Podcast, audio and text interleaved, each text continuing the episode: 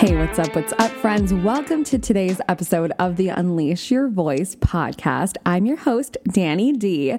I'm an author, I'm a speaker, I'm an educator, helping you own the F out of who you are online and offline, and doing so while leading with an iconic framework, which is leading with integrity, communication, ownership, nuance, intention, capacity, and consent.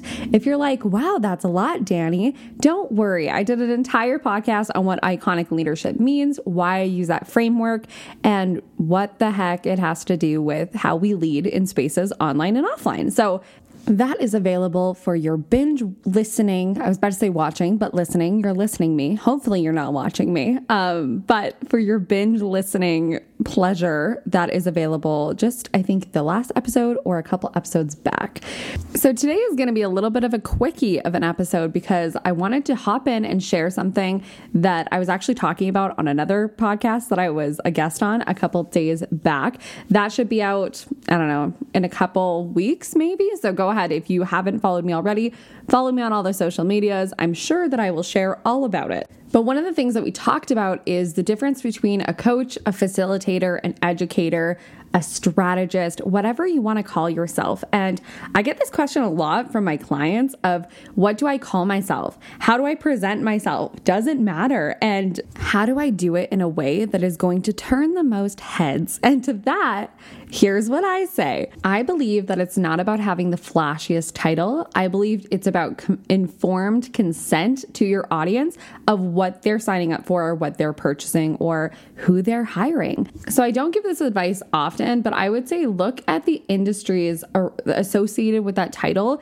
and the words associated with that title and ask yourself, is that what I'm doing? Is that the style of professional that I am.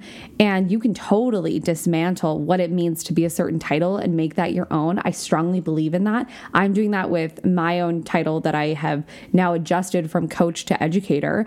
I don't believe that I'm like most educators. I did pick the word educator because it made more sense to what I'm offering. And I'll get into that in a second. Um, but even when I was a coach, I didn't feel like I fit into coaching, but I said, okay, co- coaching coaching is the closest to what I could say because I'm not necessarily a consultant. I'm more hands on deck than a consultant, but I'm not necessarily a strategist and I'm not necessarily like all these different things. So, what do you call yourself, you know?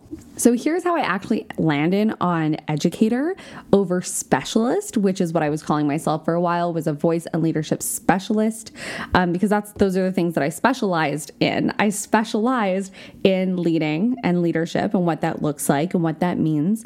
The topics that are often associated with that, whether that be confidence or communication skills skills or relationship building or how you govern the spaces that you're in, right? Or how you literally lead people.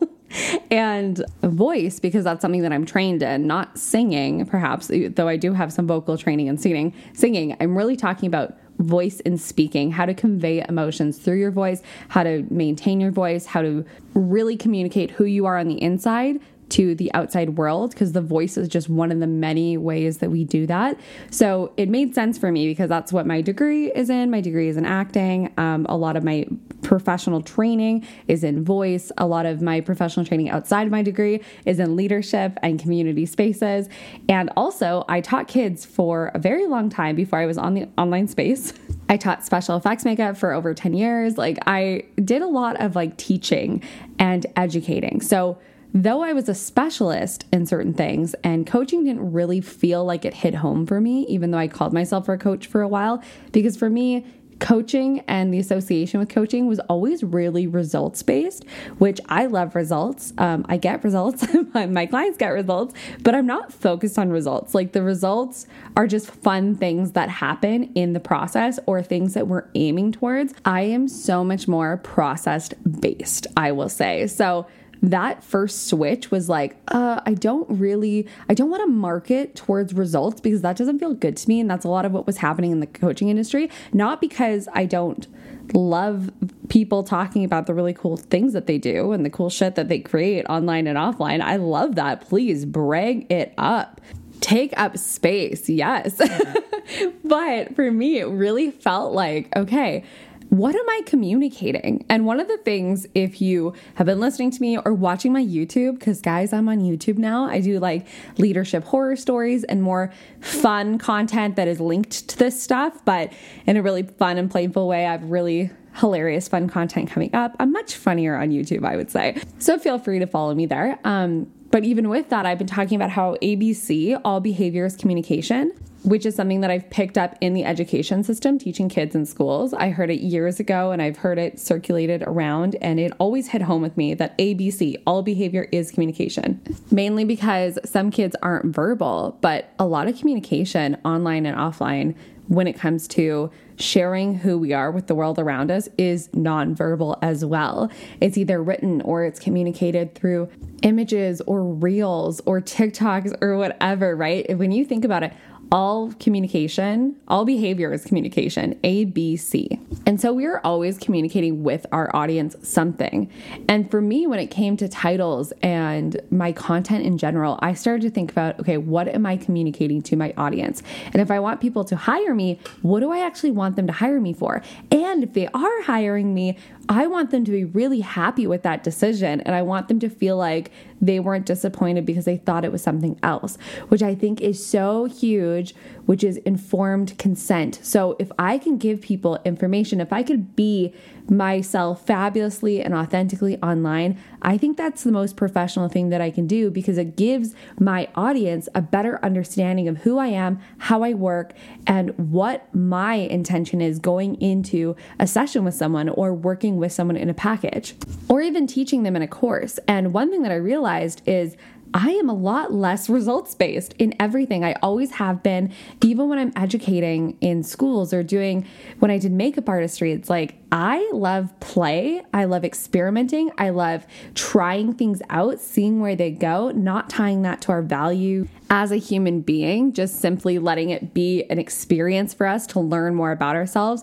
and do something different next time and try something different next time. And very much this playful, what can we do? Let's figure this out together. Very open energy.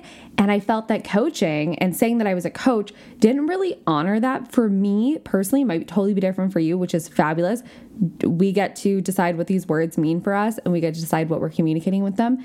And for me, it was every time that I said I was a coach, I felt very results based. And I was like, that's actually not communicating to my audience effectively who I am, what I do, and what I stand for. And don't get me wrong, I love coaches. I pay coaches. I'm friends with a lot of coaches. Like, coaches are fabulous.